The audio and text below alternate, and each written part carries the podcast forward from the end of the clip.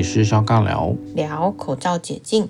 终于呢，随着疫情的趋缓啊，或者是说这个群体免疫，哎，我们终于也聊到这个了，对不对？从当初疫情一开始哦，在看这些什么欧洲啦、英国啦，哦，在讲这种群体免疫这件事，应该也是好几年前的事了，哦。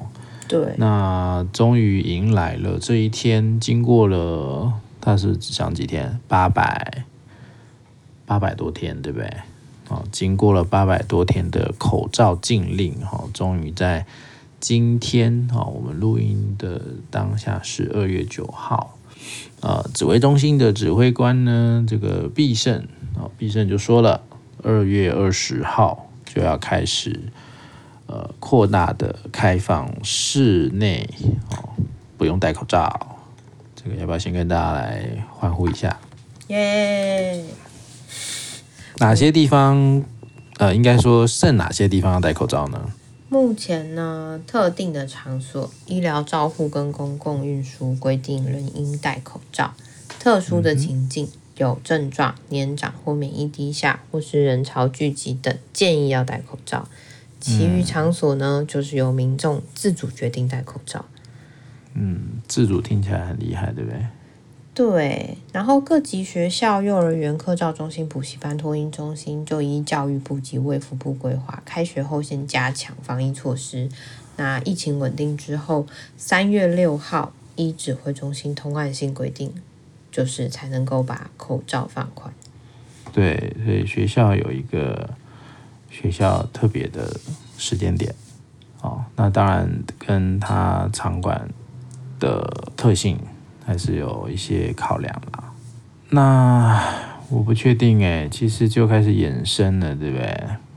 当初我们在讲说戴口罩哦，能够有效的改变你的认知状态。我最近看到的是戴口罩会影响，就是那好像是日本的吧。日本的一个新闻就说，小儿科医生就发现小朋友的脸型都变了，因为很多时候都是用嘴巴呼吸，所以就导致脸部啊、下颚啊都变宽。然后你现在就是闭上嘴巴，你可以感觉到你的舌头是放在哪边，就是用你放松的状态。你可以，大家可以感觉一下是，呃，放在下面呢，也就是说靠近你的，嗯。下排牙齿，还是说你闭上嘴巴的时候，你的舌头会自动的粘在你的上颚，也就是你的上排牙齿后面？不都在下面吗？哦，这是在上面啊。呃，应该是说这会是我们会需要去意识到的。放在下面就是过度放松，然后这样就可能会导致扭双下巴，然后也 也可能会让你的脸型会开始变，所以你需要。放松，也就是你的嘴巴里面都是真空的时候，你的舌头会需要粘在你的上颚，但又不能顶到你的上排牙齿。这过去还没戴口罩前，也没有人在管这件事吧？嗯，但是因为戴了口罩之后，可能更多时候是用嘴巴呼吸，然后反而就是在这个过程里面，小朋友，你知道小朋友都还在长嘛，他们的脸型就变了。那后来就是渐渐开始放宽口罩禁令之后，也开始留意到说，哎，就是呃，大家的。脸型啊，可能还是稍微需要顾一下，嗯、因为你要把你的脸拿出来 给大家看了。所以有些就是经过矫正之后，他要给我看对比图，就是那个日本的那个新闻，真的差很多诶，就是你的嘴型或者你的脸型真的都变动了。所以戴口罩会影响脸型？会啊，会影响脸型。他的意思是说，它限制你的呼吸嘛，可能而且它还可能也改变你说话的方式跟呼吸的方式。嗯哼。嗯，所以人们又要再经历一个认知失调了。哦，对啊，可能就是，哎、欸，原来你是长这个样子吗？或是？对。但我觉得应该是还好吧。当初其实讲的是，因为戴口罩，甚至有很多人会戴那种很大的口罩，所以把脸遮住了一大半嘛。那我们也讲过啊，我们的大脑会有一种自动自动。脑补的功能嘛，所以就会把它脑补成你比较你比较喜欢或者是所谓的好看这件事情，所以就产生了很多口罩帅哥跟美女嘛，对，对不对？那现在好像我记得之前有一个新闻在讲说，诶，开始解禁啦，不用戴口罩啦，好像就会有一些人开始有一些不安全感，对不对？嗯，因为戴了好多年了嘛，然后不是，我记得那时候还有很多人，因为像我们在医院，其实他都会配置相关的口罩给我们，那当然就是那种比较传统口罩颜色嘛。嗯，但其实我知道很多人他都会有搭配，对不对？或者是觉得哎，戴哪个，就像就像衣服的颜色，有些人就喜欢比较深色系的啦，比较鲜艳的啦。好像它就变成是一种时尚的工具吧。但当开始不用戴口罩，或又要恢复到哎，大家恢复正常生活了，又开始有一种新的担心是，呃，不想脱口罩，对不对？好像是哎，人真的是一种好容易习惯的生物，也好害怕改变。所以所以这个口罩令这件事情，其实我们也可以稍微先看一下其他国家啦。哦，这种更早就已经解封的地方，但很多国家我觉得真的是文化跟民情不太一样，他们不就是很讨厌戴口罩嘛，会觉得限制自由啊，然后或者说，呃，当然之前也有说戴着口罩会影响幼儿发展嘛，就包含他们就是需要的氧气其实是更多的，嗯、但如果让他戴着口罩的话，就是等于是说他一直在呼吸他自己的废气，嗯、也会影响到他的发展，所以这其实有好多东西是可以讨论的啦。那经历了这么久，台湾其实，在世界开始戴口罩之前就已经在戴口罩了。在世界开放不要戴口罩之后，嗯、台湾还是在戴口罩，所以这当然比人家久。真的，我们真的戴的比别人家久。台湾 Number One。对，台湾 Number One。但我觉得现在真的是开始要去做一些调整啦。但我自己应该目前也还不会把口罩拿下来。我的意思是说，在舞台的时候。嗯哼，因为我还是会觉得，对，因为毕竟我到现在还没有确诊过，嗯，哦，真的棒棒，就我也都没有，对，我们都没有啦，对，对呃，我想我们的工作性质，哈，说话是我们主要的治疗的方式，那当然你说这里面本来就容易那个口沫传播嘛，对不对？或者是说像病毒或者是相关的感染。那基本上啦，以我们的工作来讲，呃，戴不戴口罩，或者是说到时候放宽以后，我们在做相关的心理智商、心理治疗，呃，要不要带？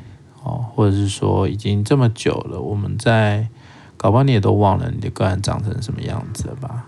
或者他的表情，哦，嗯，我我是觉得。嗯，我自己的工作这几年的感受啦，哦，就是当然口罩会是一个从当初是一个隔阂，到现在也已经变成是一种融入在治疗关系里面的一块了啦。哦，那你说现在要不要拿下来？呃，对我来说可以回复到我我自己会觉得说，当然会有一种。建议带，但是还是回归给呃大家的自主决定啦。对，那因为说主要为什么刚刚威慈在讲，就是指挥中心在说这一些特定的地点，然后主要它的概念其实只有一个啦，就是保护保护脆弱的族群啦，其实只有这一条。所以保护的意思就是你到医院、医疗相关的机构、医师机构。或者是这种呃养护之家啦、长期照护啦，这里面你就会有机会在这些场所里面碰到呃，我们讲过去就是哈老年人族群，或者是慢性病，或者是各种免疫功能低下的这些脆弱族群啊。那因为要保护这些脆弱族群，所以希望大家应该不是希望，现在现在还是是规定要。戴口罩来保护这些脆弱族群。那但如果说是在呃未来哈，假设再更进一步，也许再过，本来现在是讲说二月二十号嘛，那可能也许再过几个月，也许五月六月暑假的时候，搞不好就全面开放啦，对不对？也就不再不再做这种所谓的指定场所需要戴口罩这件事哦。但我想大家还是要有个概念，我想我们一直都有在讲，就是，呃，戴口罩这件事情，除了保护自己哦，当然也是保护其他人哦。那反正嘛，我们是民主国家哦，也不太可能就还是用那种很强硬的手段，所以最后一定应该都还是会回到大家自我决定这件事啦。但其实，在疫情前，呃，因为我在医院工作嘛，那还蛮习惯戴口罩出门的。嗯嗯，那那时候误谈呢？那时候误谈，哇，真的也要想一下哎。我那时候，我那时候戴口罩误谈的时候，应该是拿下来的吧？对，但是因为因为进出医院我都会戴哦，因为因为马偕医院其实尤其是台北啦，小小的，所以人很多，所以我通常就是从我家出门到医院的时候，我就会开始戴口罩。那我觉得那时候那时候还有一个概念是，你至少戴口罩会。防止一些这个环境的污染物嘛，那时候并不是因为疫情，那时候还没有，所以那时候是呃空气污染这件事情，所以我会戴着口罩出门，然后搭捷运进医院。到了智商空间比较比较独立空间的时候，我就会把口罩拿下来。对，当初啦，对，所以我其实，在还没有。还不需要强制戴口罩的时候，其实我就是习惯医院都是戴口罩。那你你在医院工作一定都是戴口罩，这没什么好说啦。但是在我们智商的场合，我们是会把，我们是不会，我们没有戴口罩智商。对，戴口罩智商应该也是疫情这几年才开始的事情。嗯，不过我刚刚比较在想的是说，我在咨商关系里面，对方戴着口罩跟我戴着口罩，我是不是也习惯了？某部分应该是说是习惯了，可是好像他的确也会少了很多表达情绪的一些观察，然后又或者是说面部表情有些时候可以透露更多的讯息。那当然我也在想的是，我有没有做好准备说，不管是当然我的个案如果说他要拿下口罩，我还是会同意啦。目前我是没有说一定要他戴着，不过就是。等到大家都拿下的时候，我要不要拿下这件事情，也会让我有一些，嗯，还是要好好思考的地方啦。对啊，但是就会变得是，到时候就绝对不会是因为什么的规定而我必须或我不要戴口罩嘛。我想，我想目前以指挥中心的宣告也都是自主嘛。所以自主的过程，当然在我们的工作环境里面，到底要带不要带，或者是个案或治疗者要不要带这件事情，我觉得也可以变成另外一种对话了啦。嗯哼，哦，就是我带或我不带这个东西是怎么去跟对方做一些讨论，我觉得这可能也会是未来可能会需要。呃，去做一些事前说明的部分，就可能会列入一种嗯新形态的咨商关系。对啊，但其实你看那时候我们常在讲的就是你的脸部表情嘛。对，其实当初戴起来的话就是这个嘴嘴巴嘛，对不对？鼻子、嘴巴这一块，所以当初为了这个。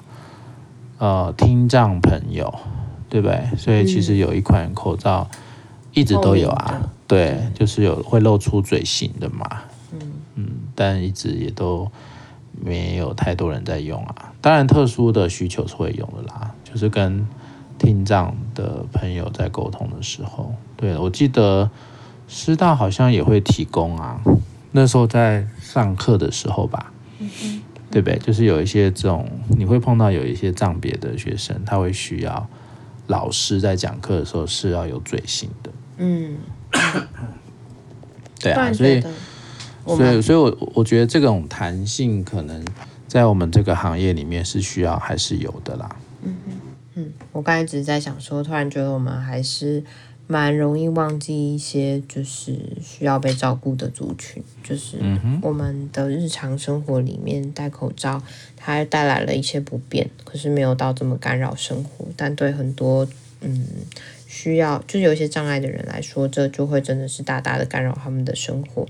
所以这个口罩解禁，应该对他们来说也会是一个蛮大的影响吧？可以终于看到别人的表情啊，或是有更多的判读资讯，又或者是对他们来说，沟通不会是一个这么有阻碍的事情。嗯，其实也就比较回归到以我们的身份，然后角色、我们的社经地位，或者是其他在社会，我们都还是处在一个比较主流的角色嘛。所以在比较这样的一个我们是主流的概念底下，我们就真的有时候会比较难去思考到其他的少数或弱势族群，他可能在疫情期间所接受到的一些限制。带来的影响，那你也可以想，限制会有影响，那不限制呢，可能也会有影响嘛。因为毕竟跟呃很多政策面或者是在一种规定、规定、规范的一个部分，都还是以一个多数去做考量。所以，所以很多时候，像以脆弱族群去做一些思考这件事情，其实是比较不容易的。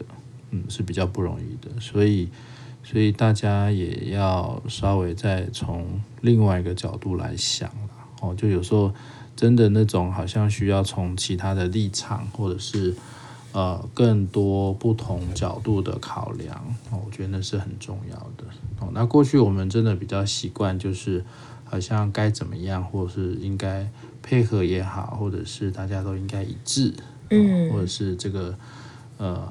不要什么有太多的声音啊，或者是你就听话就好啦，然后不要有太多想法，或者是有讲一些有的没的，然后但我觉得这个都是很好的提醒啊。我觉得疫情这几年的时间都一直在提醒我们这件事情。那尤其是在我们做心理师这个角色的时候，我们我想那都是我们很好的自我提醒的部分。嗯，没错，不管是权力啊、位置啊、角色啊，然后。不同的族群、不同的文化、不同的需要，怎么样时时刻刻提醒自己去看见，真的是蛮不容易的。因为有时候不小心就踩到一个像你说的主流的位置，然后就理所当然的觉得应该就是这个样子吧。我觉得这其实是最恐怖的。如果你自己身处在理所当然，而且你又不自知，然后甚至你觉得应该不用想这么多的时候。这件事情真的是蛮恐怖的，因为你很容易就会造成无形的伤害了。真的，而且这些伤害是你觉得应该没什么，可对那个人来说真的是非常的痛苦，或是真的是、嗯、呃很大的影响。对啊，所以我想在可能无论当初是有禁令到现在的解除禁令，我觉得都会呃都有那个需要，是更从全面一点的角度去思考啊、哦、这些。脆弱族群，或者是在我们比较少去考量到的部分，嗯，好啦，可能大家又要花一点时间适应不戴口罩的生活，对不对？有些人觉得戴的是安全，有安全感，拿下来会有点焦虑啊。无论是社交的、健康的，嗯，自我形象的，对不对？或者是怕那个。怎么样？那个脸比较宽了，对不对？我觉得疫情也真的带出了很多新的产业啦。没错。哦，口罩口罩也是啊，对不对？哦，当初这个呃相关的医材啊，哦保健啊，哦很多时候到现在可能就是那个那个那个什么医美的项目可能就会出来，对吧？如果你是开医美的，就修修脸。对，这个你已经准备好拿下口罩了吗？要不要专业人员帮你测量一下你的下巴，还是你的这个舌头到底放在哪里？又或者是有没有因为戴着口罩长痘痘啦，要做一些面部的保养啊？对对对，对，保养品或者是化妆品，该都买的好。二月二十号，先来做几次的什么美容啊，什么之类的，对，很多啦。我想这个就。很多商机耶，对不对？嗯，哦、要复苏了，很不错。对，没错。好啦，我想我们就先聊到这里。好、哦，那大家还是可以先从自我的健康状态，或者是家里面有没有脆弱族群，哈、哦，来考量自己怎么去运用口罩。啊、哦，我觉得要更进到一个独立思考跟判断你自己周遭工作、家庭环境。的各种细项的呃，去思考一下哦，再来想这个禁令，呃解除了，我们怎么去呃融入在我们一般的生活或工作情境当中？好啦，也算是恭喜恭喜了，对不对？对，恭喜恭喜，疫情终于可以告一段落了。